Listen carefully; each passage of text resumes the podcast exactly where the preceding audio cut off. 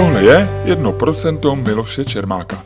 Já jsem Miloš Čermák a moje 1% jsou asi 2 cm na výšku a necelý 1 kg živé váhy.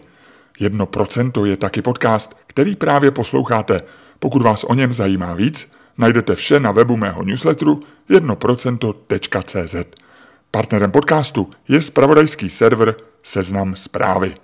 Josef Veselka je profesor medicíny, řídí mnoho let kardiologickou kliniku v nemocnici v Praze Motole. V podcastu byl mým hostem už třikrát a zvu ho právě proto, že nás často zajímají podobné věci a přemýšlíme o nich podobně a zároveň děláme oba hodně odlišnou práci a tedy i s různými zkušenostmi.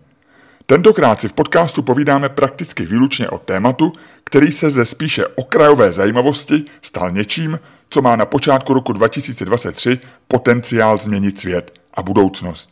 Je to umělá inteligence, konkrétně jazykové modely, které dnes umí psát a konverzovat prakticky stejně dobře jako my lidé. Znamená to, že umí také přemýšlet? A je v tom pro lidi naděje anebo riziko? Zatím nevíme. Vlastně nevíme ani to, jestli jsme opravdu na počátku nějaké nové velké revoluce či disrupce, a nebo je dnešní poprask kolem služby ChatGPT jen bouří ve sklenici vody. Jsme dnes ve fázi čtení úvodu do problematiky, říká muž uvyklý akademickému stylu. Ale zároveň dodává, že už loni v prosinci zvládl ChatGPT v Americe úspěšně absolvovat zkoušky, které na závěr studia skládají tamní lékaři. Tedy zhruba to, co obnášejí státní zkoušky i na lékařských fakultách v Česku. O tom všem se bavíme. Jak moc změní umělá inteligence medicínu a psaní, tedy obory, které nás oba zajímají.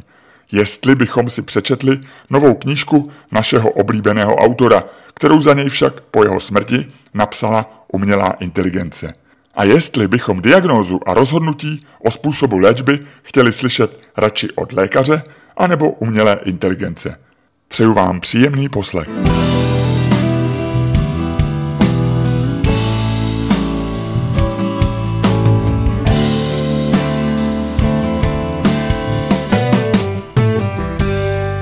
Teď jsme se bavili, ptal jsem se, jak se máš a ty jsi říkal docela dobře, udělali jsme dneska dvě chlopně. Co jste dělali? Dneska jsme na sále, ale to, to nebylo všechno, co jsme tam dělali, ale dělali jsme dvě chlopně, to znamená, máš mitrální chlopeň, to je chlopeň mezi levou síní a levou komorou a když ta chlopeň propouští krev, když se stahne levá komora, tak propustí krev zpátky do levé síně, což je špatně, to je takový ventil, který vlastně má bránit tomu zpětnému toku z levé komory do levé síně, tak tam na tu chlopeň, ta je, má tak dva cípy, tak tam dáš takový kolíček, vypadá to tak trošku jako zmenšení na kolíčku na prádlo a stahneš ty dva cípy chlopně k sobě, uděláš místo jednoho ústí, uděláš na té chlopně dvě ústí, to tak na tebe potom mrká, děláš to v celkové anestezi, ten pacient má zavedenou sondu vícnu, ta sonda ta je vlastně těsně, tak třeba 3, 4, 5 cm od toho místa, kde to děláš, takže částečně to děláš pod rengenem a částečně z větší části to děláš pod tím ultrazvukem a dáš tam ten kolíček, no a zase vycouváš. A abys tam, aby ses tam dobře dostal, tak musíš propíchnout přepážku mezi pravou síní a levou síní. To znamená, nejdřív se dostaneš přes žíly do pravé síně, pak propíchneš tu přepážku z pravé do levé síně a potom tam dáš ten, ten kolíček a pak zase vycouváš z té levé síně přes pravou síně z lidského těla ven. Doufám, že si to některý posluchači dokázali představit. Já jsem se ztratil někde u toho, když si říkal, že chlopeň trošku nedoléhá a uniká. Nedomyká. To, nedomyká, ale pak už jsem se ztratil a představa mě chyběla. Do lidského těla si říkal, že vycouváš z něj, když do něj nacouváváš, tak tam jdete kudy? Eh, v třísle, v třísle si najdeš žílu, která vrací krev z dolní končetiny směrem jako do břicha a potom do srdce, takže tam jdeš vlastně tou linkou žilní, tam postoupíš až do pravé síně, tam se podíváš ultrazvukem, eh, který máš zavedený vícnu, tak se podíváš podíváš, kde je septum síní, ta přepážka mezi pravou síní a levou síní, tu propíchneš a pak tam dovnitř zavedeš nějaký instrumentárium, který má asi tak 8 mm v průměru. Líčíš to velmi podrobně jak moc k tomu člověk musí být šikovný. K této práci, kterou děláš, potřebuješ velkou zručnost. Já si to vlastně nemyslím, to, ale on si to nemyslí nikdo. Já, mám, já odpovím trošku jako úkrokem stranou. Já mám kolegu, který, má, který je opravdu nesmírně zručný. Je to cévní chirurg, jmenuje se Karel Vik. A teď uděláme reklamu Karlu Vikovi.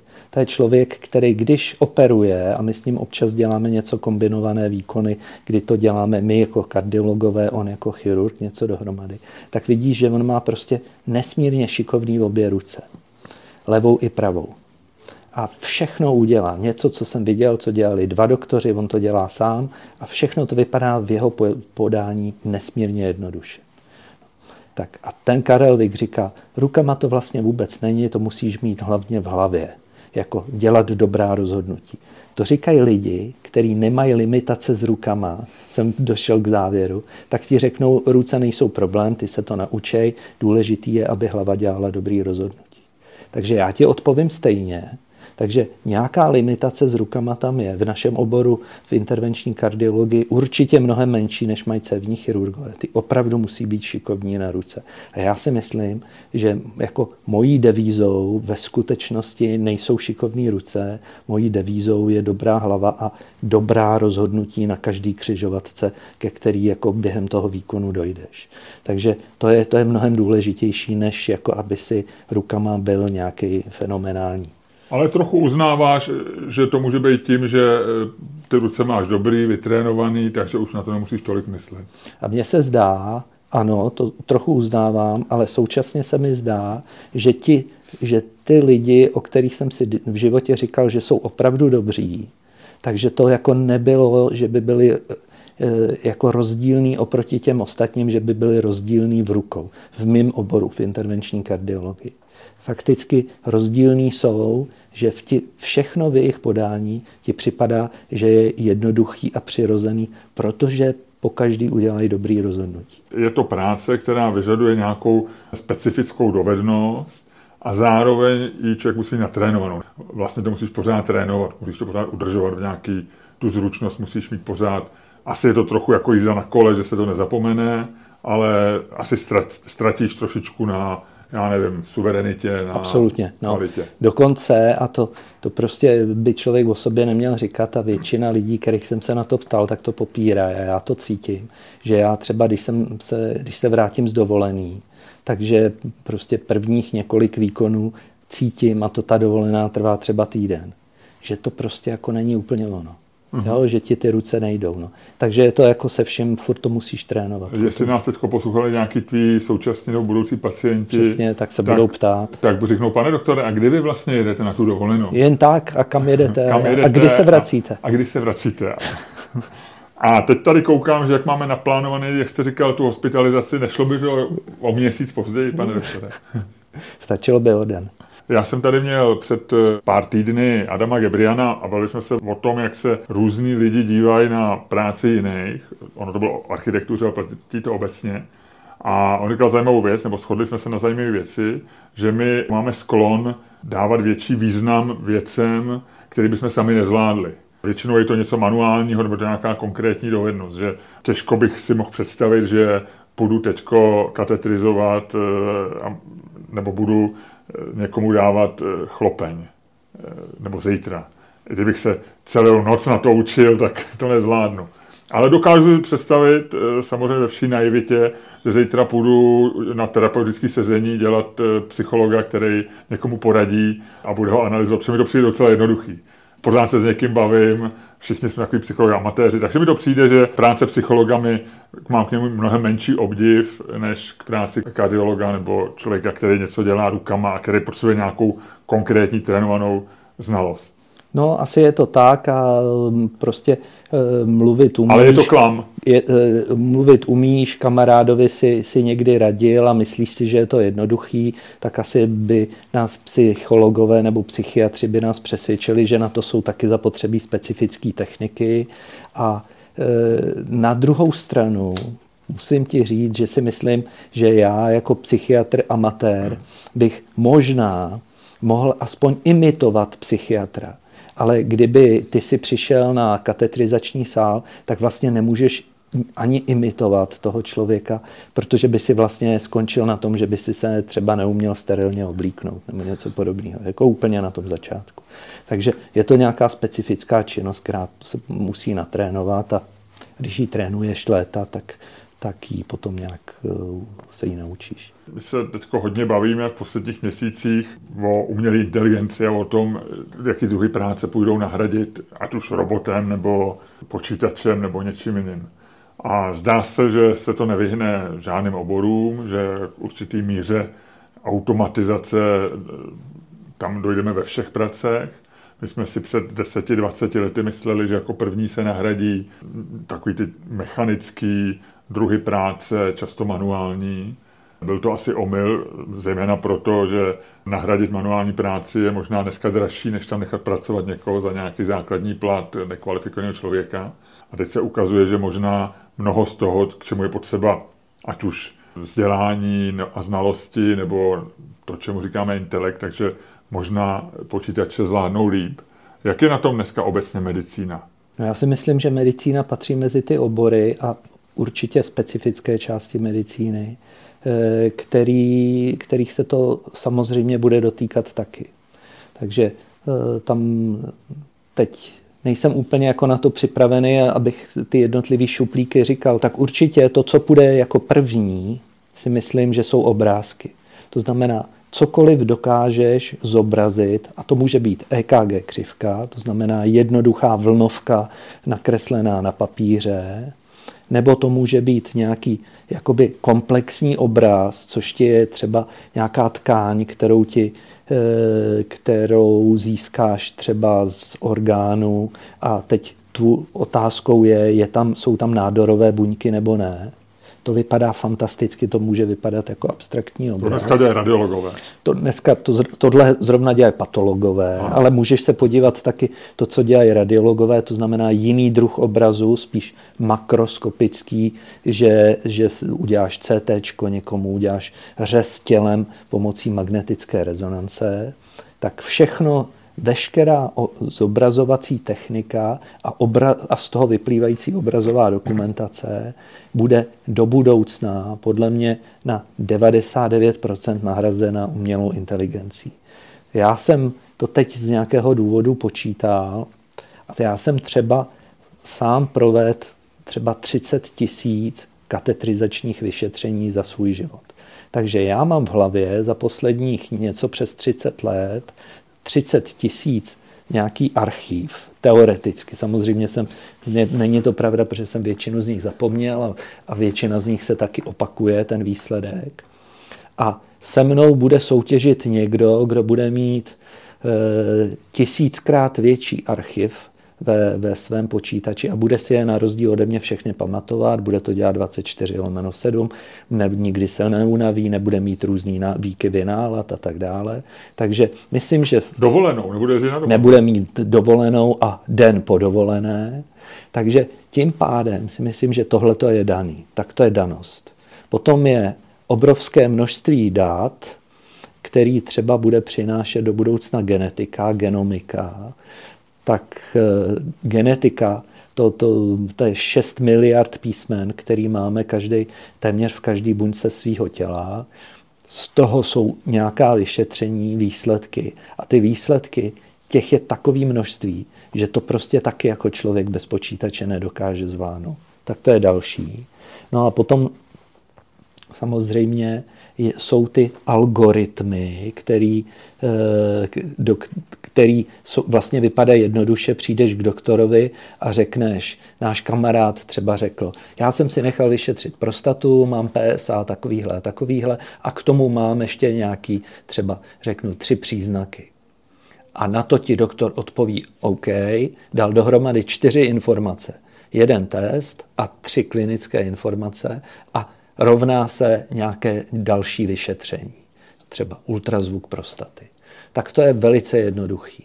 A pak jsou algoritmy, kde se posuzují desítky těch jednotlivých vyšetření. A to už samozřejmě to je jak když hraješ šachy, to už potom je daleko komplexnější. No a tam prostě zase jako ty, ty jednotlivé možnosti těch šachů a dalšího tahu bude, bude umět e, počítač daleko líp, než, než umí ten nejlepší odborník.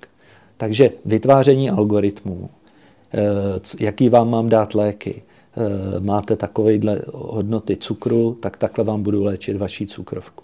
Všichni, kteří pracují hlavou, vytváří jednoduché algoritmy, tak si myslím, že v medicíně do budoucna je jejich postavení, nechci říct ohroženo, ale prostě potenciálně jsou nahraditelní e, umělou inteligencí. A teď si nedo, netroufnu říct, jak rychle to přijde, ale myslím si, že tohle je logický. Takže naopak se vracím zpátky k tomu, co si říkal, k tomu našemu dřívějšímu omylu. Vlastně myslím si, že ten, kdo dělá rukama, anebo ten, kdo vytváří data, to znamená dělá výzkum, tak to jsou dvě, dva, dvě místa nějakého potenciálního lidského uplatnění a jistého udržení převahy nad umělou inteligencí nebo nad, řekněme, počítači pro ještě nějakou eh, budoucnost a teď nedokážu říct, jestli v řádu let nebo spíš asi desítek let. No. Hmm. A když teď úplně skočíme do současnosti a do, do reality, tak eh, v roce 2023 v Dubnu na tvojí klinice v Motole kardiologii eh, zasahuje to, čemu říkáme umělá inteligence, nějakým způsobem do, do vašeho života? Nebo Myslím je to pořád něco, o čem se tak jako bavíte akademicky a bez návaznosti na, na to, co budete dělat ve středu? Eh, bavíme se o tom zatím akademicky. Pakliže za umělou inteligenci nepovažuješ, řekněme, EKG, které ti samo vyhodnotí ten nález, což je vlastně taky jistý projev nějaké umělé inteligence. A to umí, jak, to umí... A to umí docela spolehlivě, bych řekl. A jak dlouho už? A to léta. E, tak, tak ty změny, kterých, o kterých teď čteme a o kterých vlastně prakticky od začátku, od řeknu 30. listopadu loňského roku, tak se o tom na klinice bavíme. A myslím si, že včetně mě, jako nám, nám na to zůstáváme, jako zůstáváme stát a zíráme, co se, co se dneska děje a co se asi bude dít. A, a k tomu já doplním to, co už, o čem už jsem psal teď nedávno, že e, jsem v prosinci zkoušel, medic, e, zkoušel doktory v rámci nějakých atestačních zkoušek a když jsem potom přišel domů, sedl jsem si k chatu GPT 3,5 té generace, položil jsem mu 20 stejných otázek, tak jsem udělal takový ten, řeknu, expertní odhad, že, je to, že to umí kardiologii asi tak jako doktor dva roky před atestací. To znamená, doktor, který má za sebou aspoň tři roky nějaké praxe, tak umí chat GPT střih. Potom jsem si přečetl vlastně, že, že ty americké zkoušky, které jsou něco na úrovni českých státnic v medicíně, tak to vlastně chat GPT všechny, všechny ty tři stupně zvládnu nad, těsně nad tu hranici, která, která říká, ano, můžete, jako zvládli jste. Takže chat GPT 3,5 té generace od prosince loňského roku už umí to, co, co my požadujeme po, po doktorech. Takže můžeme říkat mudr, nebo MD, mud, a Americe vydal MD, MD chat GPT, GPT. 4 dneska. A dneska už 4 a to už by pozor, aby jsme tam nedali PhD teda. Že už by to mohl být PhD, že už by mohl být trochu kariéru ve vědě a možná přijít s něčím novým. No jasně a, a příští rok to bude docent a za dva roky profesor a pak už teda se budeme jenom zírat. To je ale pořád, eh, jsme na té úrovni, že si s tím hrajeme a žasneme ano. a pořád máme v hlavě, že to je hračka nebo je to něco, s čím experimentujeme ale prakticky to nevyužíváme. Tohle, to si udělal, bylo jako pro tebe zajímavý. Ano. Dal jsem mu stejné otázky jako živým doktorům. Čet se nepotil, ani ne, nedělal žádný obličeje, ale konkrétně si využil třeba chat GPT, já nevím, budeš ke své práci potřebovat se dozvědět něco o nějaký nemoci jater. Jo. Říkám úplně hypotetický příklad. Už to nemáš v hlavě, normálně by si šel na Google nebo do nějaké knížky nebo do nějaké databáze nebo někam mm. a ty si mohl říct, tak třeba se, já to zkusím a zkusím se zeptat chatu GPT, eh, jestli mi neodpoví rychlejš a pak to už třeba jenom ověřím. Zkoušel jsi něco takového jako na hranici už praktického využití? Jo. Chtěl bych říct, že do knížek nechodím skoro 20 let. Prakticky všechno, co v medicíně hledáš, tak hledáš na internetu v nějakých, a teď nebudu dál zabíhat, ale hledáš na internetu tečka to jsou asi nějaký specializovaný databáze, ano. kde máš přístup jako odborník nebo jako Nejenom člověk. různý, jsou různý, ano. kde máš nebo časopisy nebo něco No, no, no, takže vlastně to, na to jsme si zvykli a dneska mladí doktoři a mladí řeknu, všichni mladší 40 let by ti odpověděli hmm. asi stejně jako já a ty už vlastně nic jiného nepoznali. Knížku potřebuješ do atestace a pak už vlastně knížku prakticky neotevřeš. A dneska psaní knížek je taková skoro bych řekl marný boj. To je, myslím si, že, že to ztratilo téměř význam. A teď mluvíš o učebnicích. O učebnicích. No. A teď, co se týká toho, co, co ty říkáš, tak eh, my jsme teď nedávno měli jeden můj, náš kolega na klinice nějaký seminář a teď to bylo o něčem relativně specializovaným. A já jsem během toho semináře jsem tu samou otázku položil tomu chatu. A ten chat udělal naprosto perfektní prostě výčet něčeho, co máš dělat, když na EKG najdeš ně, něco, něco. A to je něco, to je známka, že já bych si to nikdy nezapamatoval. Já jsem se to v životě učil třeba desetkrát. A to je prostě nějak, jako nějaká tabulka. A tu tabulku by se musel naučit memorovat jako na spaměť, protože tam máš jako různé možnosti. A to, když to každý den neděláš, tak to samozřejmě zapomeneš. A tohle si myslím, že, že je naprosto perfektní, že se prostě zeptáš, zeptáš umělé inteligence. Takže my to ještě nepoužíváme, ale to, že to nepoužíváme, já bych řekl, že je jediný důvod, proč to nepoužíváme, že je moc krátká doba od toho, od toho začátku, že potřebujeme si na to to poznat, zvyknout si na to a najít si eh, ty, ty místa, kde, kde v medicíně nám to bude začne pomáhat v běžné praxi. Abych ti ještě, ještě třeba přednášel jsem atestantům, teď někdy, já nevím, před měsícem v Ostravě. Tam, tam se ti sejde v místnosti 20 až 30 lidí, kteří jsou před kardiologickou atestací, to znamená jim plus minus 30 nebo malinko přes 30. A řekl by si, to jsou chytří, je elita národa a mladí. A zeptal jsem se, kolik z nich ví, co to je chat GPT. A zvedla se jedna ruka. Takže to je jenom, kde, kde jsme. Bylo to teda před měsícem. Před měsícem jsem přednášel o na vědecké radě druhé lékařské fakulty, jim jsem členem.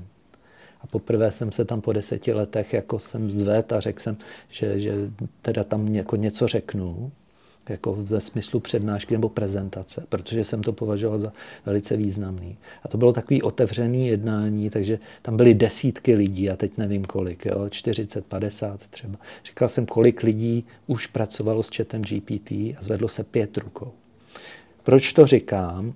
Protože teď jsme ve fázi seznamování se, takový, já bych řekl, čteme úvod do problematiky, pak musíme projít přes metodiku a pak začneme mít nějaké první výsledky a pak budeme mít lepší kvalitu tu diskuse. Takže teď jsme v, takovým, v takové fázi okouzlení a řekněme, že některý jsou ve fázi opovržení. My dva jsme zjevně teda na, na, na, na té druhé straně v tom okouzlení a proto to nepoužíváme. Ale není to proto, že, že by nám to k ničemu nebylo. Už by nám to dneska k něčemu bylo, jenom to ještě neumíme. Vy jste možná jako lékaři zvyklí se, takový to ošklý slovo, celoživotně vzdělávat, protože vy potřebujete se dobírat nové věci, protože medicína je věc, která se mění v některých oborech určitě velmi významně. Na druhou stranu eh, jste konzervativní obor, který a to sebou nese jako třeba určitou skepsi k, jako novinkám, k nevyzkoušeným věcem. Navíc praxi medicíny je, že se všechno musí mnohokrát ověřit a máte silnou regulaci všeho, všeho nového. Počínaje lékama a končí určitě já nevím, jak se říká best practices, to znamená, že se nějaký nemoci léčíte nějakým způsobem ano. a dlouho trvá, než se to změní, byť už třeba je velký podezření, že by se to dalo léčit jinak, ale asi trvá, než se na tom shodne nějaká většina. Existují do, takzvané doporučené postupy, ty, ty nejdůležitější vydává zvlášť Amerika a zvlášť Evropa. A teď vlastně oni se na různá onemocnění vydávají různě často někdy třeba jednou za deset let a někdy se třeba jsou tam nějaký updaty třeba jednou za dva roky. Takže eh, léčíš podle toho eh, doporučení. Ty, ty národní třeba odborné organizace, ty přebírají vlastně to poslední doporučení, většinou to evropský, ale může to být i to americký. A úplně teoreticky z právního hlediska, ty kdyby si potom byl nějaký soud, tak ty musíš obhájit, proč si se nedržel těch doporučených postupů. Protože to je to, co si nazval tím tou jako nejlepší praxí. Jo. A asi by mi neprošlo u soudu, bych říkal, že mi to poradil chat GPT. A to by, to by dneska asi neprošlo. A když jsi se ptal na začátku teda, jako je, kdo, kdo, jak si myslím, že to bude přijímaný a kdo to jak bude přijímat, tak to je čirá spekulace, co, co teď řeknu. Ale cítím, že logicky to bude prostě flexibilnější. Je dneska internetová generace mladých lidí. To znamená, že mladá generace to, to, to bude přijímat lehce. Čím bude ten člověk starší, tím je větší pravděpodobnost, že to bude přijímat hůř. A pozor, myslím si, že v mnoha oborech může dojít k tomu, že vlastně dneska star, staří oproti mladým mají tu obrovskou výhodu zkušenosti. A ta zkušenost, to jsou právě ty tisíce obrázků, který máš zasunutý v hlavě, nebo tisíce jednotlivých případů, který ti prošly rukama s různými výsledky a to tam v hlavě vytvořilo nějaký archív. Ale může se stát, že tento archív bude nahrazen umělou inteligencí a to bude dávat obrovskou výhodu té mladé generaci oproti těm starým, protože starý, co, co starý nabídne? Starý nabídne svoji zkušenost a řekněme v chirurgických oborech nebo tam, kde používáš ruce, tak dovednost ještě k tomu. A nejhůř na tom bude ten starý, který nemá tu dovednost, má tu zkušenost, ale pozor, chat GPT třeba nebo jiný, jiný způsob eh, tu zkušenost nabídne taky a ten mladý k tomu dá ještě tu schopnost pracovat s tou umělou inteligencí a ještě k tomu dá taky tu svoji nadšení, flexibilitu, vášeň a e, to co, to, co ten starý nedá. Takže já si myslím, že to může ohromně jako nakopnout zvlášť tu mladou generaci, pokud to bude umět využít. My se bavíme o medicíně, ale ty eh, nejsi jenom lékař, ale zároveň píšeš. Je to asi, řekl bych, tvoje druhá vášeň. Eh, píšeš eh, samozřejmě odborné články, ale zároveň píšeš i povídky, píšeš komentáře. Napsal si román. Vychází ti tenhle ten rok knížka, která se jmenuje Rengen Josefa Veselky. Jak se díváš na chat GPT jako člověk, který dobře píše a který umí formulovat své myšlenky, což není úplně samozřejmé, ale ale dneska to chat GPT umí vlastně stejně dobře jako my, co jsme si mysleli, že to děláme docela dobře. No, tam, kde nečekáš nějakou zvláštní kreativitu nebo zajímavou myšlenku, tak chat GPT nebo jiná, jiný asistent umělé inteligence nás samozřejmě převálcuje. Dneska píše prostě každý, dneska píšu i já, že jo? A, a dneska, dneska píše spousta, spousta lidí, má tu možnost se vyjadřovat kdekoliv, no tak a ještě úkrok stranou, jo čím jsem starší a když někde sedím a poslouchám nebo čtu, tak tím víc vnímám, co mi to dává novýho. A já prostě nechci číst takový ty články, který vlastně jenom jako žvaně a nic novýho mi neříkají. Chci číst jako zajímavý články, které mě budou k něčemu inspirovat. Tak nevím, to jestli, jestli chat GPT do budoucna mě bude víc inspirovat než 99,9% lidí, kteří budou psát. Nemůžu to vyloučit. Třeba se ukáže, že dokáže vymýšlet stejně dobře jako ty nejlepší spisovatelé. Navíc například někdo má oblíbeného autora a ten už je mrtvý. A ten mu umře a no. napíše třeba pět knih a ty patří k něčemu, co, k čemu by se člověk pořád vrací a říká si škoda, že nestihnul napsat hmm. ještě jeden. Jo, jo. A proč by teď nemohl ten další román napsat za něj chat GPT? A teď se zeptám spíš osobně tebe, nevím, jestli takovýhle autora máš, mně napadá třeba, já měl svýho času velice rád shodou okolností také píšícího lékaře, Michaela Crichtona, který hmm. byl jako bestsellerista, psal hmm. vynikající eh, romány, nebyla to velká literatura, ale byly to mimořádně čtivý a jako invenčně napsané knihy. Taky z mnoha z nich vznikly filmy, hmm. podle mnohých z nich. Vždycky jsem se těšil na jeho knihu, on umřel předčasně, myslím 2008, 9 nebo tak nějak, nebo 12, relativně nedávno, před deseti lety plus minus. A já bych si hrozně rád přečetl nějakou knížku, ale když o tom přemýšlím, jestli bych měl zájem, kdyby napsal místo něj, počít, místo něj počítač, nevím, co ty? No já jsem o tom takhle nepřemýšlel, ale řeknu ti e, něco, co je vlastně jako podobná otázka. E, když, když jsem přemýšlel, jak bych chtěl psát, jak bych chtěl umět psát, tak jsem si říkal, já bych chtěl třeba umět psát jako Čapek nebo jako Kundera. A když se potom jako zeptá, ještě když jsem si řekl, a jak bych chtěl umět psát jako Čapek, tak jsem si říkal, já bych chtěl umět psát jako Čapkovi apokryfy.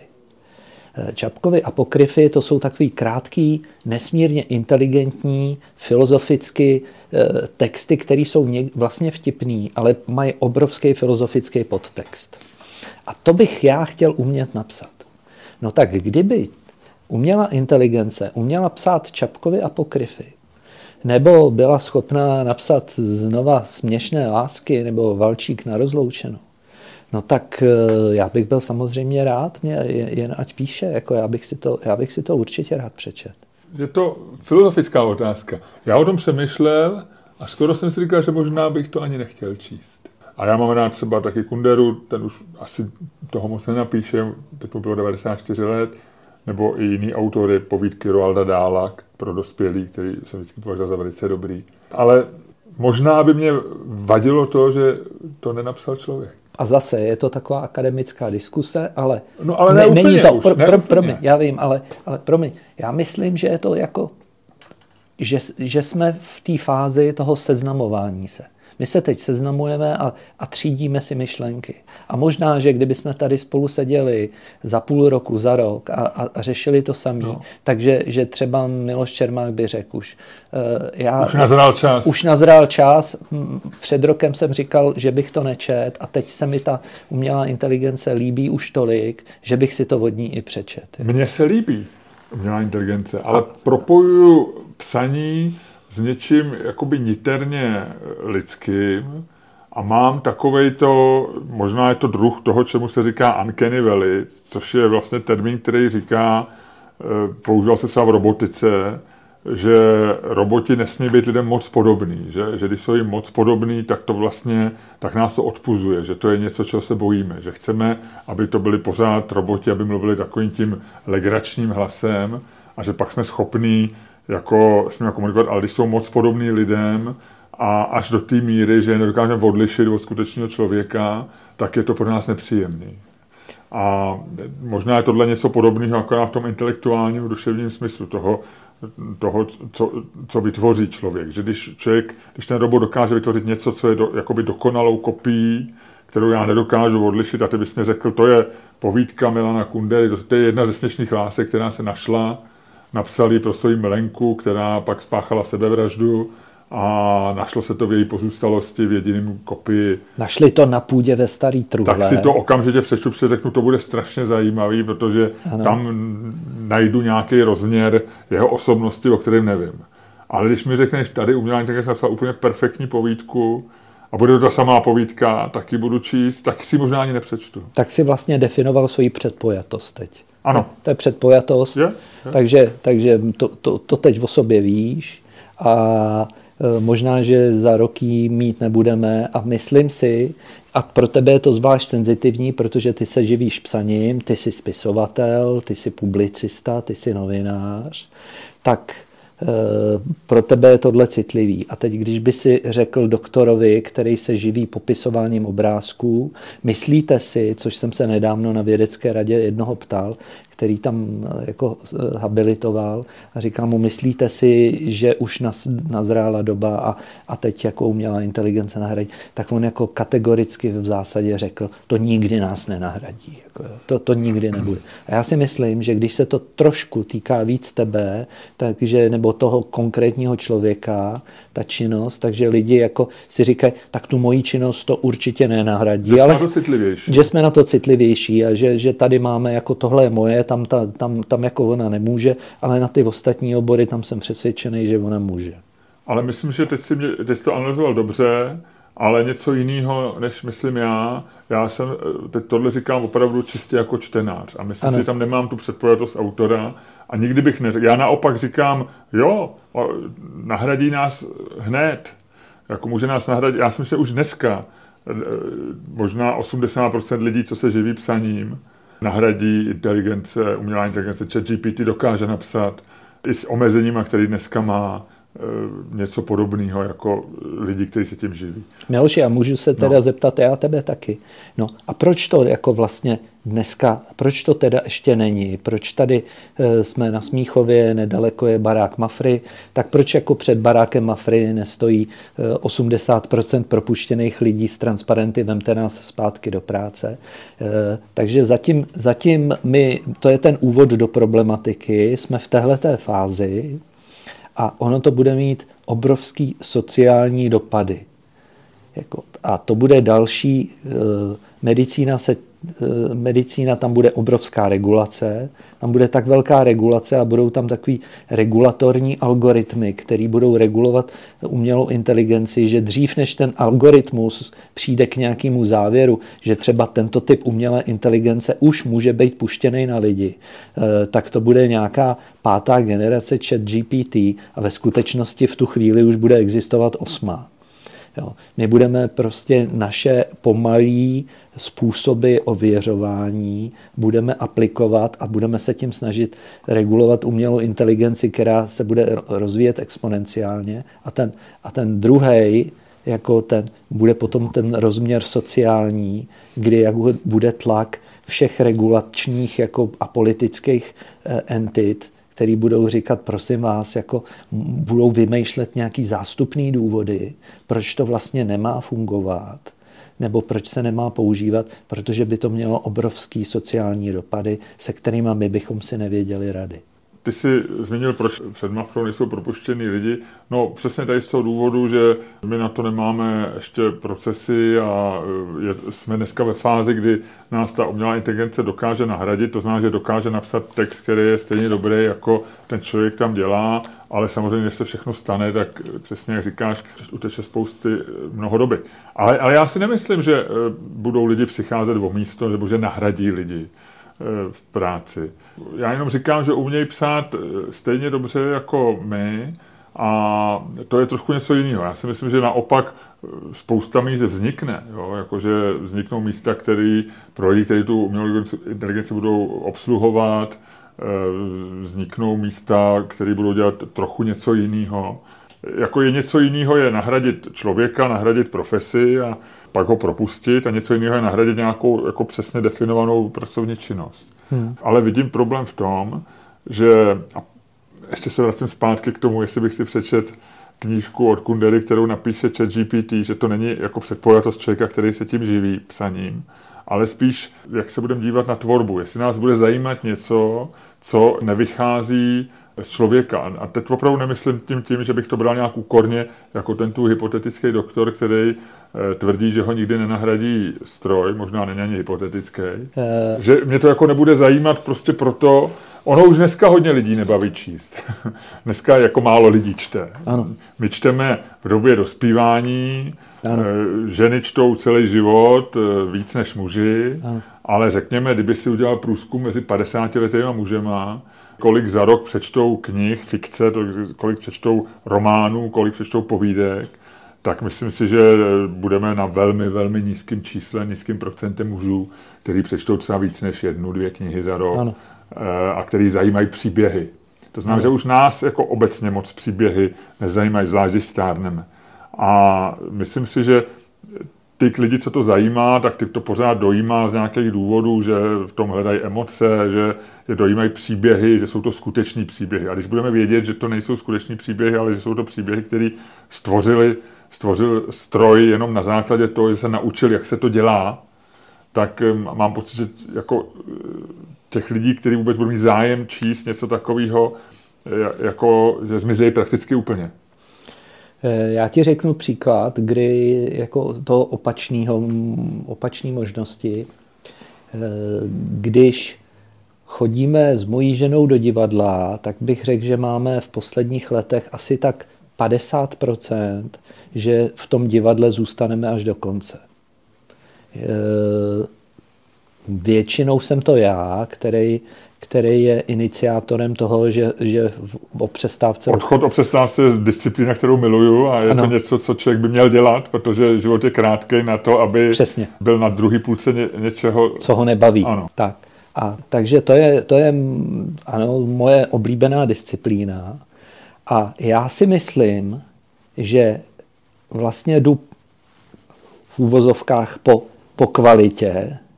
A je mi vlastně jedno, jestli tady v, na Smíchově v divadle budou hrát něco, co napsal živý člověk, člověk, který už zemřel a je to klasika přitom a oni z toho jako něco vytvořejí, a nebo to vlastně celý vytvoří umělá inteligence a ještě to zrežíruje. Opravdu si myslím, že je mi to jedno. Když tam půjdu a pobavím se, jako jsem se já nevím, někdy bavil loni v Brně, když jsem byl na Kunderově hře, na Kunderově hře tak, eh, tak si řeknu, super, jako jdu tam. No, ono tady to srovnání trošku kulhá v tom, že tam je ten prvek těch herců, kteří tomu dávají jako naprosté zvláštnění a, a oni jsou nepochybně jako živí, že oni nejsou no, GTP, jo, jo. takže oni do toho dávají trošku něco jiného. režisér. To slovo, který jsem předtím nenašel v tom eh, mý dlouhý odpovědi nebo otázce byla autenticita, že to je možná jako důležitý pro umění a pro tvorbu obecně, že když je něco autentického, tak to má pro nás větší cenu. Spousta lidí ztratila zájem o příběhy Vinetu a ve chvíli zjistili, že Karel Marx nikdy, eh, pardon, Karel Maj nikdy nevytáhl paty do, eh, z Německa a všechny své příběhy si vymyslel nestydatě. v Krušných horách. A samozřejmě někomu to nevadí. Máš pravdu, že někdo si řekne, že to je skvělý, že vlastně ty příběhy jsou univerzálně lidský, ale zase aspoň jsou univerzálně lidský a ta autenticita je něco, co, co umění jakoby dává, dává, co ho jako ospravedlňuje. No, tak, no, a můžu, můžu ještě krok vedle? Tak, tak já teda se taky vztahnu k něčemu, co jsem napsal a to je, myslím ještě, že když jsem psal do hospodářek eh, ty sloupky, tak mám dojem, že tam jsem to psal. A napsal jsem tam takovou jakoby mikropovídku o, o něčem, že, že je člověk osamělej, že, že, mu, že má svého kamaráda a ten kamarád mu, mu říká, eh, co, že, že tady si zapomněl vzít papuče a máš je, máš je tamhle doma a tak dále a tak dále. A na konci jakoby té povídky se ukáže, že ten jeho kamarád, že to je prostě nějaká umělá inteligence a ten eh, v úvozovkách hlavní hrdina nebo protagonista říká, vy možná jako byste doma velkýho bratra nechtěli, který na to. Ale on mi říká Vinetu, ten můj velký bratr mi říká Vinetu, prostě a já už bych si jako vlastně nikoho jiného bych nechtěl. No. A teď, já vím, že jsem teď unik tady z toho, eh, z, z toho umění a, a z autorství, ale tak hledám jako to, to, to dobrý na té umělé inteligenci. A já pracuji hodně se starýma lidma. A, a jedna z věcí, kterou starý lidi prostě trpí strašně, je opuštěnost. Jo. Eh, a prostě pokud umělá inteligence, a teď ať už to bude umělá inteligence nebo přímo fyzický robot, který by těm lidem pomohl, tak to by bylo takový jako ulehčení života části lidí, na kterou my, kteří jsme v aktivním věku, my je vlastně nevidíme, protože oni nechodí do společnosti, my je nevidíme v práci, my, když máme starý rodiče, prarodiče, tak eh, je navštěvujeme eh, tak různě, někdo vůbec a někdo trochu. Málo kdo s nima žije v nějakém domě, společné domácnosti. Takže, a já s nima vlastně pracuju, takže si myslím, že vím, že, že osamění je pro tuhle věkovou skupinu jedna z nejtraumatičtějších věcí, kterou prožívají. A druhá by byla asi je, je strach z nemoci a strach ze smrti. Teď jsem to teda trošku utnul. Veď? A myslím, že ani ne, že je možný, že prostě nějaký takovýhle specifický role eh, umělé inteligence mít bude a zároveň může i nějakým způsobem jako změnit to, o co bude mít zájem. My jsme tady říkali, že bychom si, nebo já jsem říkal, že bych si nepřečet novou povídku Milana Kundery, která se nenajde někde schovaná, ale napíše ji počítač. Na druhou stranu si dokážu představit, že u nějakého svého oblíbeného autora, eh, anebo u díla, který je známý, eh, napadá mě Robinson třeba, takže bych stejně Robinsona přepsal pro český čtenáře Pleva no, jasně. a udělal s to úplně jinou knížku, jak se, jak se ví. Třeba bude, budou knížky za 20 let už, který eh, budou jakoby předpřipravený, můžou mít svého autora, ale ten nebude psát každou knížku, ale napíše nějakou kostru příběhu a vymyslí, eh, dá do toho tu maximálně kreativní věc, to znamená, že navrhne, já nevím, příběh, prostředí, cokoliv. A ten čtenář si dodělá podle svého. Bude chtít, co, proč já bych chtěl číst o Robinsonovi a Pátkovi. Třeba jsem homofobní a mám úzkost toho, že dva chlapy jsou na ostrově. Já budu chtít, aby tam byla Robinsonka a aby tam byl ne Pátek, ale aby tam byl, já nevím, někdo jiný. a aby to nebylo na ostrově, ale aby to bylo v nějaký osamělý vesnici v horách a aby tam nebyli nějaký domorodci, ale něco úplně jiného. A při, přistáli mimozemštěni. A já si vlastně, já jako budu Můžu tě přerušit? Ano. Já bych, protože tohle eh, je vlastně jenom vysílání zvuku a nikoli v obrazu, tak bych chtěl teď všem posluchačům říct, že výraz Miloše Čermáka se v tuto chvíli naprosto změnil o tom, když mluvil, že by tam nebyl Robinson s pátkem, ale z, třeba s, nějakou, s někým úplně jiným. A, a vlastně se z toho konečně z našeho rozhovoru se stává zábava. Bylo to hodně akademický a teď, teď, si, no, teď si tomu dal ale... tu správnou šťávu. Přesně tak. Dneska pořád řešíme, že se přepisují knížky z, já nevím, třeba i z politických důvodů nebo z důvodu hmm. politické korektnosti, aby tam někdo, tak někdo bude chtít třeba Robinsona Černocha, někdo bude chtít Robinsona homosexuála, někdo bude chtít Robinsona z různých dalších jako skupin, ať už minoritních nebo daný nějakou preferenci. No, takže to, co v medicíně vlastně řekne, říkáme, že, každý, že personalizovaná medicína se to jmenuje ten termín a že každému pacientovi budeme něco šít na míru, diagnostiku nebo léčbu, tak teď ty si vlastně zmínil takovou personalizovanou literaturu. Jo. Třeba, Takže... třeba. A mě ohromně baví psát, já když si sednu k počítači a mám na to chuť a čas, tak je to moje nejoblíbenější činnost. Na druhou stranu, každý, kdo píše, tak ví, že to je těžký, že to je uh, trošku úmorný, někdy to nejde, někdy člověk se někde zasekne u jednoho slova, u věty. Je to něco podobného jako s tou manuální zručností u nebo typu, že to může být podobně jako s tou manuální zručností u třeba intervenční kardiologie, že když jsem ve formě a dělám, dělám těch katetrizací hodně, tak mě vlastně jde i to samotné psaní a můžu se víc soustředit na, na, na tu kreativní, na tu radostnou část toho. A když pak dlouho nepíšu, nebo mu to nejde z různých důvodů, tak se trápím a je to i méně kreativní, protože jsem umořený tím, že musím ty slova správně napsat. Tak třeba mě pomůže umělá inteligence s touhletou jakoby úmornou činností a já se budu soustředit na vymýšlení příběhu a bude to pořád lidský příběh a budou tam skutečné emoce a ten počítač nebude muset předstírat, že e, cítí za mě.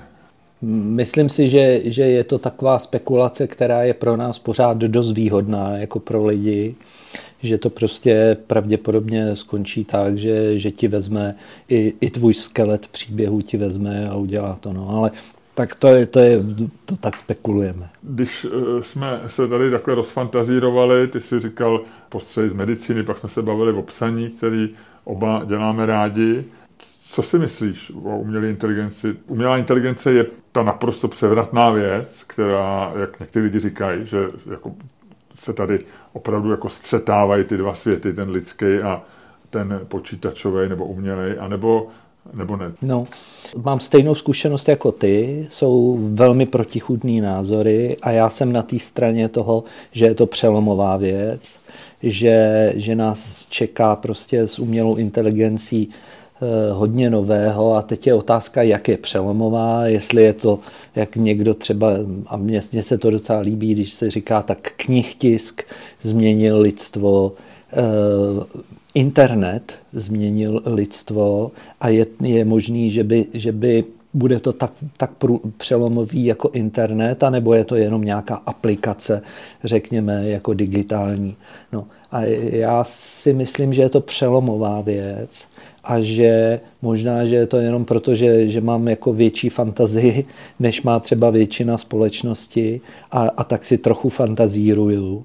Ale zdá se mi, že je to přelomová věc a že zvlášť v oborech, o kterých teďka mluvíme, na jedné straně psaní a na druhé straně medicína, tak si myslím, že, že tam se prostě umělá inteligence absolutně uplatní a z mnohého nás vytlačí.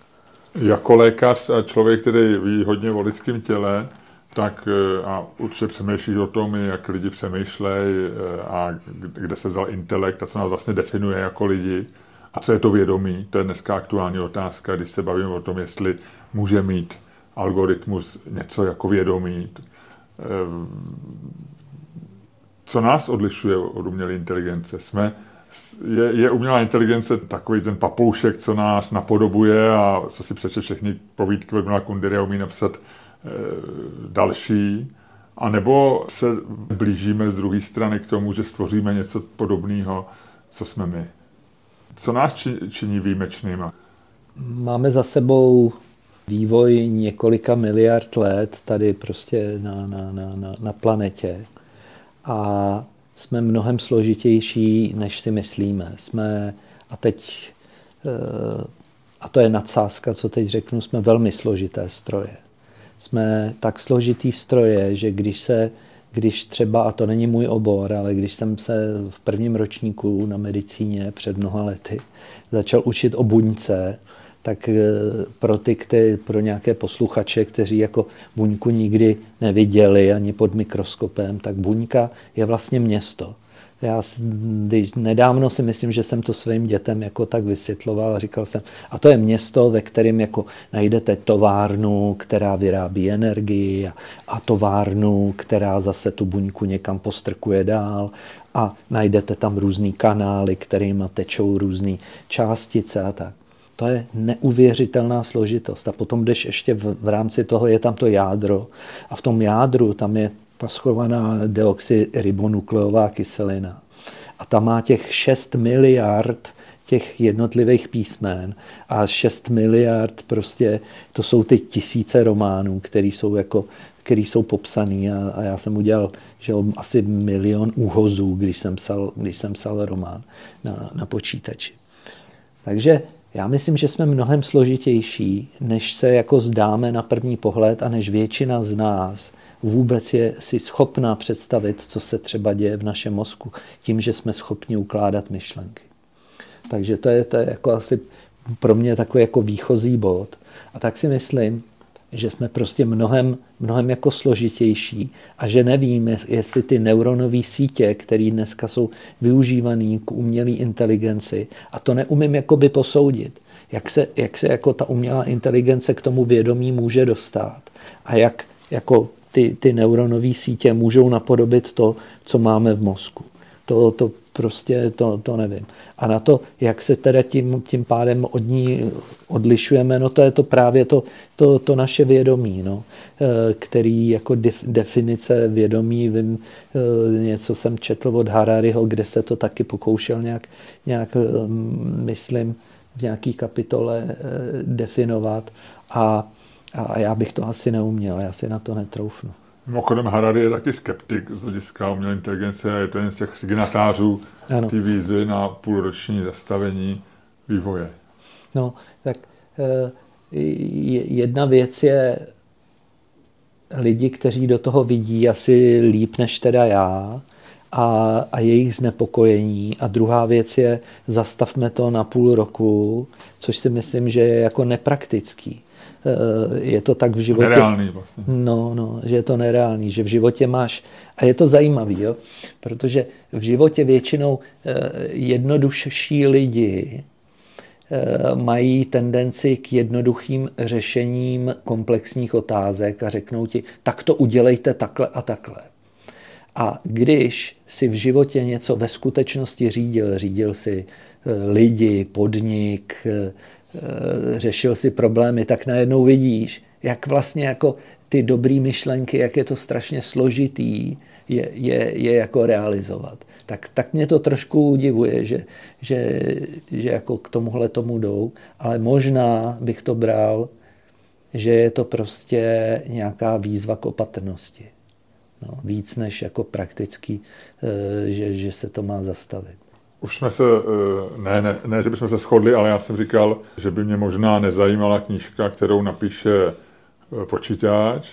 Ty jsi říkal, že tebe možná, jo, že si dokážeš představit, že ti to za rok třeba bude jedno když to bude dobrá knižka. Ne, mě je to dnes, i dneska, kdyby ten počítač a, ře, a řekl, tohle to je Karel Čapek B, to B, ne, nebo AI, prostě AI, Karel Čapek AI a napsal jsem perfektní apokryfy, e, Pepo, přečti si mě, tak já bych, a ještě kdyby to, je, protože já to zase nečet, já to poslouchal v audioknize, jo, a, a čte to Vlastimil Brodský, nebo čet jsem, poslouchal jsem dva ty apokryfy a ta, ten tu, tu verzi, kde to čet Vlastimil Brodský, ta je prostě dokonalá. To je, to je, to je dokonalý umělej zážitek, umělecký, pardon, no. zážitek, jako text plus ještě to provedení. Tak já bych, já bych Takže kdyby rád. ti dneska někdo řekl, tamhle si můžeš stáhnout Vlastimilem Brodským namluvené no. apokryfy, druhý díl, ano, tak to udělám. Tak dneska už cestou v autě si to poslechneš. Jo, jo, jo. Já asi ne. Kdyby si eh, šel na vyšetření lékařský, ne srdce, protože to si vyšetříš sám, nebo se podíváš na EKG sám, ale něco si představ, něco, čemu možná nerozumíš, nebo nechceš rozumět, možná k zubaři. Známe to všichni, někdo říká, měl by se vytrhnout, někdo říká, ještě to zkusíme zachránit, někdo říká něco. Dal by si, eh, kdyby Second měl... opinion se tomu říká. Druhý Second názor. opinion je něco dalšího jasný, ale kdyby Nebo si... už to primární, jo? už ten kdyby, primární kdyby názor. si to, ten primární názor, bude tě bolet zub a ty víš, že e, tam místo Romana Šmuclera nebo tvý zubařky bude stroj, který to dělá vždycky, vrtá tě, už to umí dobře ale teď tam je něco složitějšího, kde musí udělat rozhodnutí, který je pro tebe důležitý. Buď to eh, ti ho vytrhne a pak to musí něčím nahradit, anebo to ještě zkusí opravit a budeš chtít, aby to rozhodl ten algoritmus, nebo, eh, nebo budeš chtít, aby tam byla paní doktorka? To je strašně složitá otázka, protože já to ještě, jak jsi to říkal, tak já, e, protože jméno Roman Šmucler ve mně jako nevyvolává úplně, úplně pozitivní Já jsem to vůbec nechtěl dát politiku, já no jsem právě, si no právě, já to prvního veřejně známého jo, jo, jo, jo, to, to je mi jasný.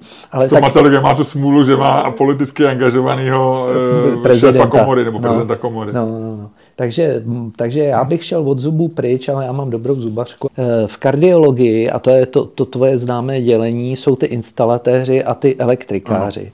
Ano. A já jsem ten instalatér a já těm elektrikářům příliš do jejich řemesla nefušuju.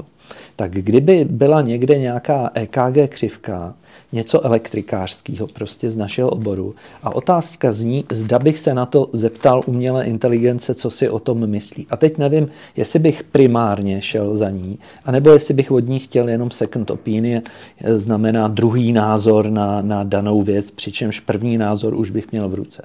Tak jako na second opinion bych šel určitě. To je jasné. O tom žádná. To už dneska... O tom žádná. Ano. A teď nevím, jako, a to budeme v medicíně postupovat krok za krokem, až budou ty, budou ty regulace a budou FDA approval, neboli ten, ten americký úřad, který, který je vlastně pro Spojené státy, uznává léky a různé, různé terapeutické postupy, tak eh, jestli bych jako, když to bude mít FDA approval, tak bych klidně šel. Protože ne, ne, ne, já s tím nemám ten emoční problém, že to řekne umělá inteligence. Tak ještě se spíš zeptám jinak. Nejde jenom o tu diagnózu, ale jde o rozhodnutí. Eh, budeme léčit eh, to a teď já ne, ne, neznám tu analogii přesnou, takže ne, neřeknu ti přesný příklad, protože nerozumím medicíně, ale může být situace, kdy se něco eh, léčí dvouma radikálně odlišnýma způsobama. Že ano. Eh, buď to uděláme prostě transplantaci, nebo to budeme léčit, ale musíme se rozhodnout v nějakém Budeme momentě. to léčit prášky, anebo to budeme léčit chirurgicky. Ano, třeba. třeba budeme mít nádor. Ano, nádor ano. A, a, a obojí má svý rizika, ano. Eh, které jsou v různých případech různý. Někdy eh, je lepší, protože nádor je špatně přístupný, to řešit lékama, někdy je lepší Můžu, můžu to za tebe doříct? Ano. My řešíme pořád risk versus benefit. Ano. To znamená riziko versus prospěch pro pacienta. A druhý, co řešíme pořád, je cost náklady versus benefit, versus ten, ten profit pro toho pacienta. Ano. Takže tato dvě dilemata ano. já řeším každý ano. den mnohokrát. Tak a teď ta moje otázka zní. Já samozřejmě jako pacient eh, mám teď dvě možnosti. Buď to, to nechám rozhodnout eh, Josefa Veselku nebo paní doktorku, moji zubařku nebo někoho, ať řekne, co udělá, nebo ať mi dá to své doporučení a já vím, že se jim budu řídit a mám jenom tu jednu možnost, nemám tu možnost toho druhého názoru, bem, bem to takto, tak eh, ne, dal by si tohle rozhodnutí člověku anebo eh, algoritmu? Takže dneska je 3. dubna 2023 a na začátku toho rozhovoru jsem říkal, že chat GPT 3,5 té generace v prosinci loňského roku, to znamená před čtyřmi měsíci, byl podle mé, na, mého názoru na úrovni doktora, který je, řekněme, tři roky po atestaci, po, po promoci. Takže pravděpodobně bych v tuto chvíli, eh, i když už je dneska chat GPT 4, ještě tu, nepředal tu možnost dělat zásadní rozhodnutí tohoto typu, bych nepředal umělé inteligenci. Vůbec nemůžu zaručit, že za rok bych neodpověděl v tuto chvíli na jinak, než odpovídám teď. A nemám vůbec žádnou zatím, nemám žádnou negativní prostě předpojatost, že by rozhodnutí tohoto typu za nás neměla vlastně dělat e, nějak, nějaká mašina, která nám řekne svůj názor a my spíš budeme jako říkat second opinion. Jo. E, vlastně to, to vůbec necítím, tak tohle, protože si myslím, že, že e, takový to, jako hlavně ať to rozhodují jenom lidi a tak. Já si myslím, že to většinou říkají lajci, kteří nevědí, jak špatně někdy lidi, jako my zdravotníci, rozhodujeme.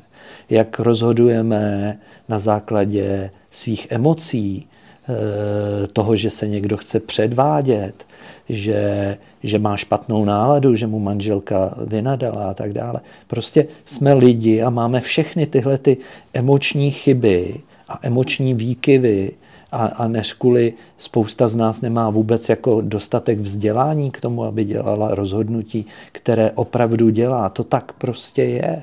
Jako nejsou jenom dobrý a špatný prodavačky v supermarketu, jsou dobrý a špatný doktoři a dobrý a špatný sestry. Určitě jsou doktoři, kteří mají den po, den po dovolení celý rok. Například. A nebo ještě to nikdy v životě nebylo jinak u nich.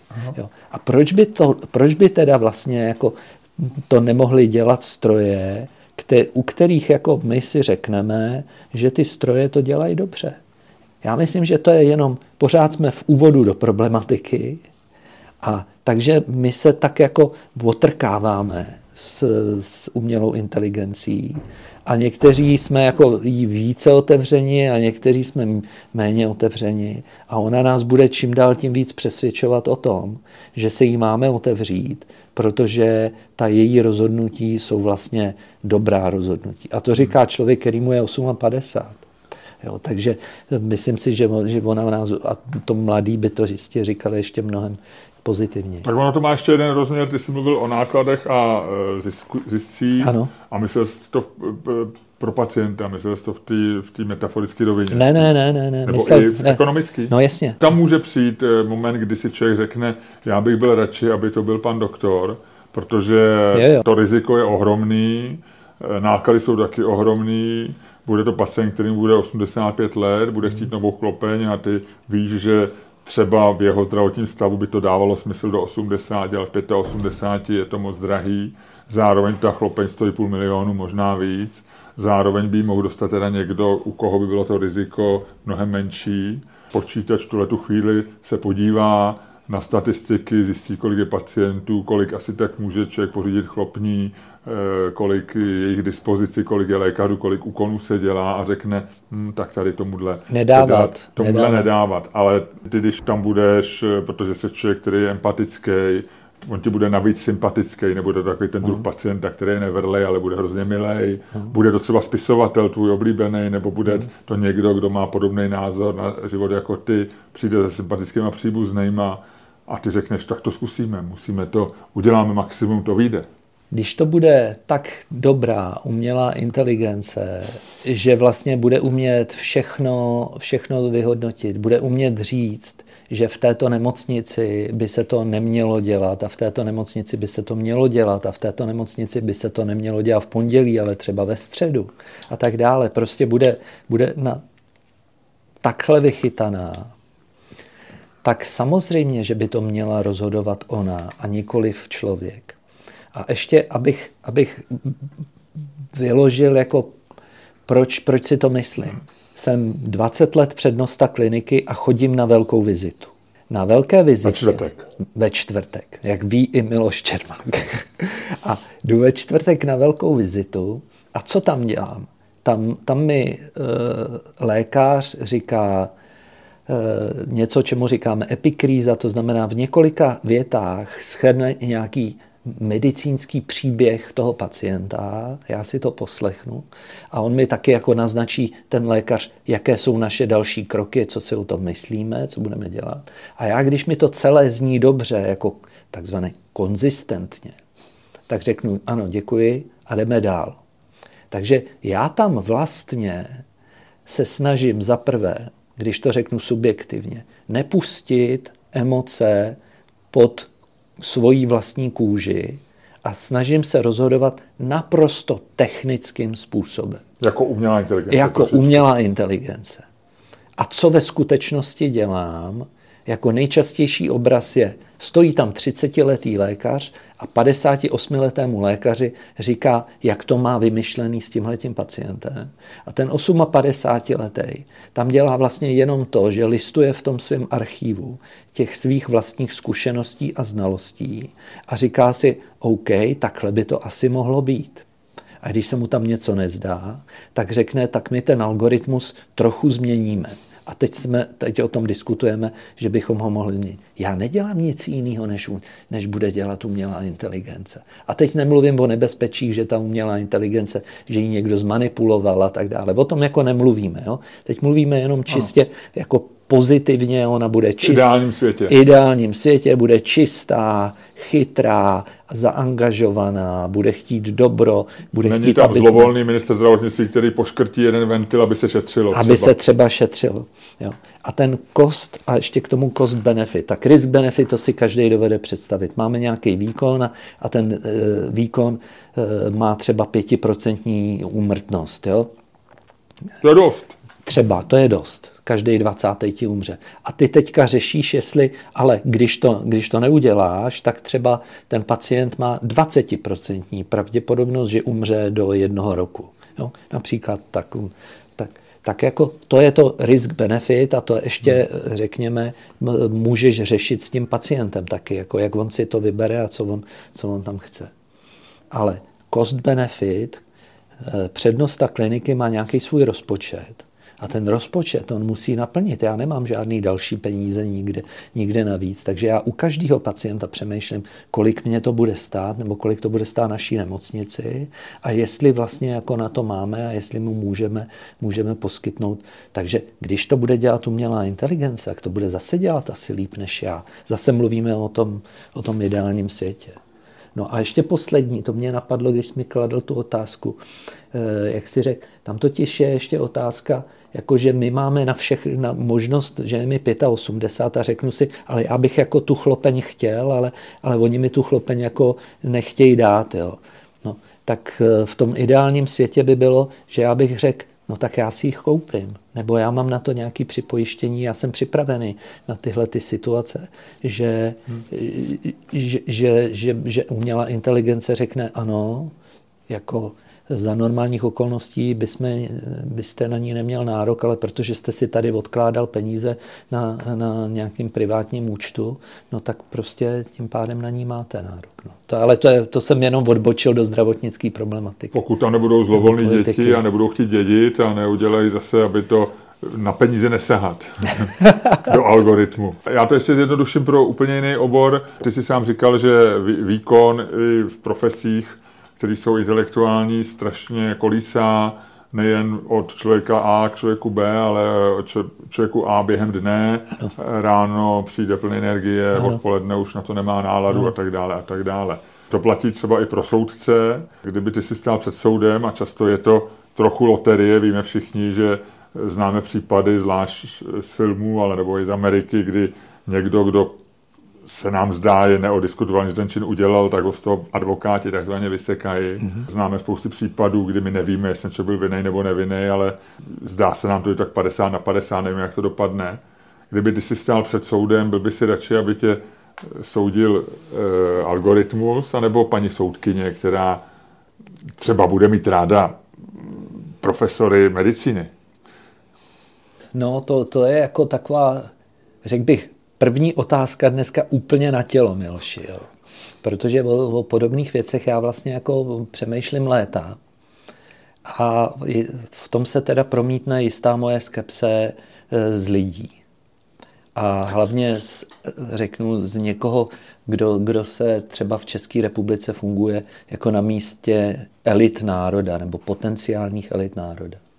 Možná spíš pomyslných.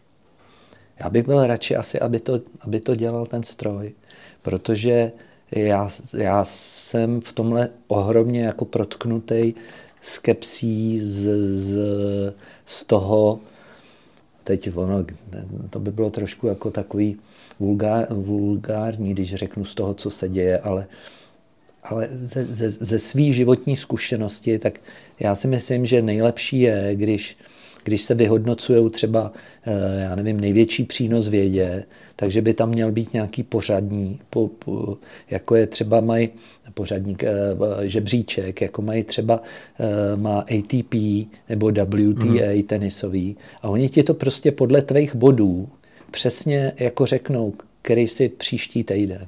My víme, kdo je nejlepší tenista v tenhle moment. My víme, kdo je nejlepší tenista Ale v tenhle nevíme, moment. kdo je nejlepší vědec nebo nejlepší... Jo, jo. A já si myslím, že, že a teď zase, ať mi to jako posluchači prominou, jo. ale já si myslím, že, že v České republice je to ve většině případů tak, že se prostě někde sejde pár lidí a ty se jako na tom dohodnou a výsledek té dohody je pro ně většinou to nejvýhodnější řešení. Nikoliv, že nehledají objektivní realitu. Že, že hledají nejlepší řešení pro ně samotné. A to je 90% jejich rozhodování. A tudíž já bych tohle klidně zase v tom ideálním světě předal té umělé inteligenci a víc se bojím lidí v takovýmhle, v těchto, v těchto případech než umělé inteligence. Eh, ono to odráží to, eh, co si myslím i já, a z hlediska, jestli bych chtěl mít radši soudce, který je algoritmus, anebo soudce, který je živej. A myslím si, že to závisí na tom, jestli si ten čin udělal nebo neudělal. že když bych byl vinej, a často člověk je vinej a ví, že něco proved, ano. a může to být nějaká drobnost, tak pak by byl radši, by to byl člověk, protože tam je šance, ne, protože jeho chyba mě přinese benefit. Jasný. Ale když bych byl nevinný, tak vždycky beru radši algoritmus. Jo, tak to, to, to, tohle to je jako vtipný a chytrý, to je jasný, ale ono se to dá vztáhnout třeba na rozdělování peněz ve společnosti. Jo. E, te, jako soudí se různý, já nevím, sportovní e, bafuňáři, e, soudí se jako Eh, jak, jakmile někde je stát, tak, eh, tak bych řekl, že, že málo kdy se stane, že, na ten, že ten stát ty, ty peníze jako rozděluje spravedlivě. A, a nebo správně. A nebo správně, ano. Ono někdy to není úplně to samé. Jo, jo, jo, myslím, že si to řekl líp než já, že správně. Že, no. Já si myslím, moje, moje zkušenost je, že je nerozděluje správně a že je rozděluje těm lidem, kteří vlastně mají možnost to ovlivnit. A, a, a to je ta moje jako skepse, že, že myslím si, že stroj, pokud, pokud bychom udělali jednoduchý algo, no jednoduchý, udělali algoritmy, kterých se ten stroj má držet, takže by vlastně bylo, bylo lepší, aby, aby to dělali stroje. Kdysi jsem čet jednu vtipnou povídku o tom, že byla nějaká hlasovací demokracie, tuším, napsal jí jakýsi Miloš Čermák a myslím si, že, že poenta byla v tom, že lidi hlasovali o tom, kdo bude sedět v parlamentu a že když eh, ne, losovali, pardon, ne hlasovali, losovali, kdo bude sedět v parlamentu a že se to ohromně osvědčilo, protože tam vlastně neseděli horší lidi, než když se k tomu došlo stávajícím hlasováním. Pepo, je duben 2023. My jsme bavili dneska jenom o umělé inteligenci. Co jiného je na světě zajímavého pro Josefa Veselku? Uh, tak teď, teď to, to, to jsi mě překvapil, Miloši. Kdybych tuhle otázku položil chatu GPT-4, tak ani nemrkne. Ja. A okamžitě už mi píše, tak eh, napíšu ti to v pěti bodech pro Josefa Veselku v dubnu 2023. Za prvé, za druhé, za třetí, ale ty můžeš přemýšlet. Dobře, tak eh, když budu mluvit o sobě, tak jsem začal, začal jezdit na kole, Eh, loni. Teď, teď jsem si koupil cyklotrenažér, přikoupil jsem si k tomu nějakou takovou bláznivou jednu aplikaci, která mě stojí asi čtyřistovky měsíčně, jmenuje se, jmenuje se Rowy a je české provenience Aha. a je naprosto skvělá. A takže jezdíš přímo na nějakých... Takže, takže je to jako bláznivá věc, kdy já sedím doma na, na napodobenině kola, jsem asi metr od velké obrazovky a tam, jako, a tam 58-letýho chlapa tohle to dokáže tak vytočit, že... A ty že jedeš jako, po nějakých a, speciálních jo, jo, a, a. A je to prostě video, který si můžeš vybrat, jaký chceš, můžeš, jestli je to tvoje projížďka s virtuálními avatary, nebo e, s opravdovými jako lidmi, kteří se skrývají za těmi jednotlivými avatary a vy, vy v určitý čas Zhruba to tam začíná po půl hodině vždycky. Jsou tam závody, tak ty s nima můžeš závodit. Takže, A Pepo, vyhráváš? E, nevyhrávám, ale dopadám docela dobře. Jako jo, dopadám, řekněme, v první třetině těch, těch závodů. Takže to je, to, to, to je věc, která je jako vlastně bláznivá a směšná, že to může někoho takhle vtáhnout. A je to proto, že moje žena mi dala k narozeninám dárek, že pojedeme takzvaně Tour de France. To znamená, že, že pojedeme na Tour de France a pojedeme tam nějakou e, část etapy, etapy Tour de France, tak na to teď trénuju.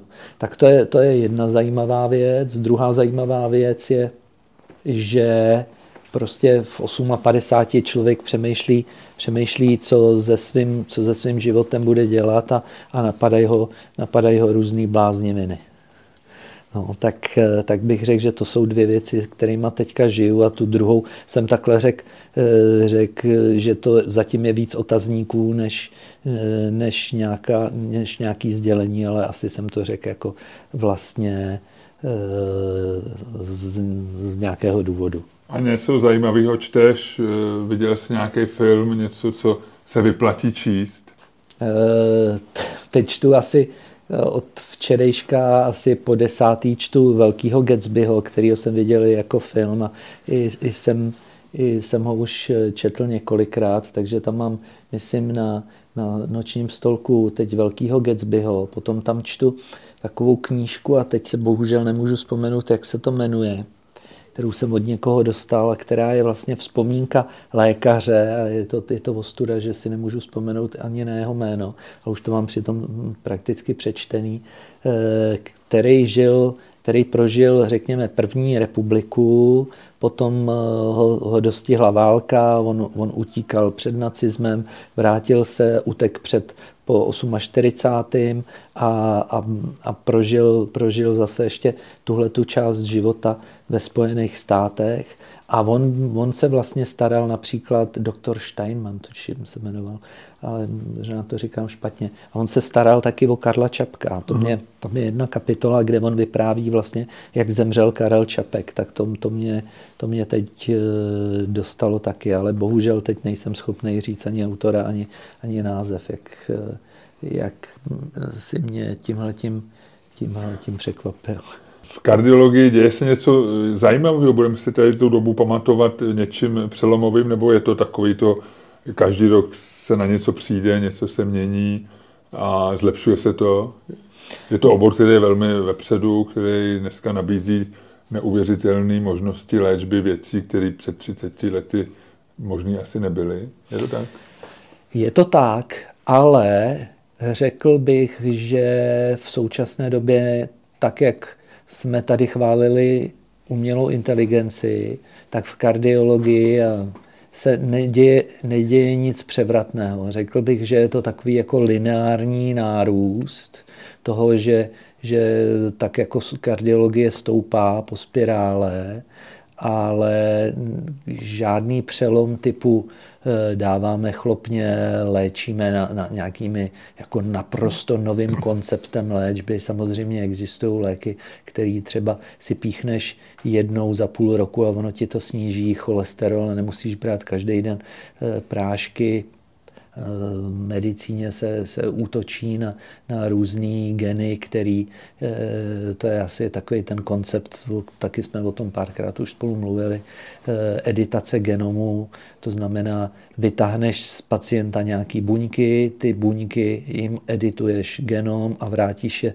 zase zpátky do toho pacienta samo. a oni začnou vyrábět požadovanou bílkovinu a tělo se opraví samo.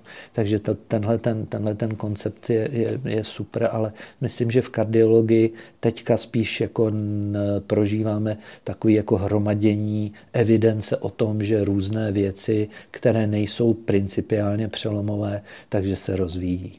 Poslední otázka, na co se těšíš v roce 2023 a dopadne to se světem dobře?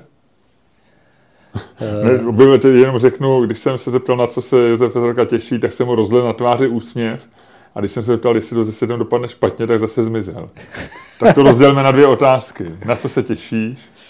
Myslím si, že se těším na letošní léto. A že... Pojedeš na kole někam že, že budeme na tom, na tom eh, v těch stopách Tour de France ten první týden v těch francouzských Pyrenejích.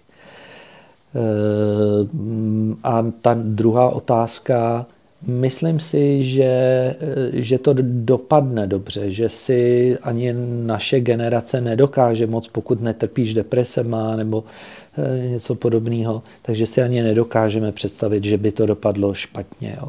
Možná, že kdybych kdyby si mě vysadil teďka v Bachmutu a řekl, eh, hele, za tři hodiny, pokud to přežiješ, tak tě jako z tohohle toho, z téhle díry zase seberu a pak se tě zeptám na tuhle tu otázku, tak možná, že bych ti odpověděl, odpověděl jinak, ale protože vlastně žijeme docela dobře a, a žijeme v bezpečné zemi, tak, tak myslím, že naše představivost ani není taková, že by ti na to někdo mohl odpovědět, dopadne to špatně, buď nás zabije Putin nebo umělá inteligence. Dobře, já ti děkuju, přeju ti, aby v létě etapa končící v Aldie, aby si vyhrál.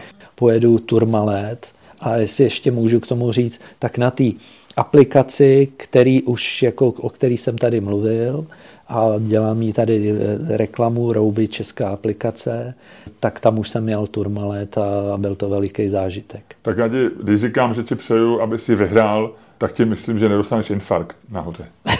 Dík. Děkuji.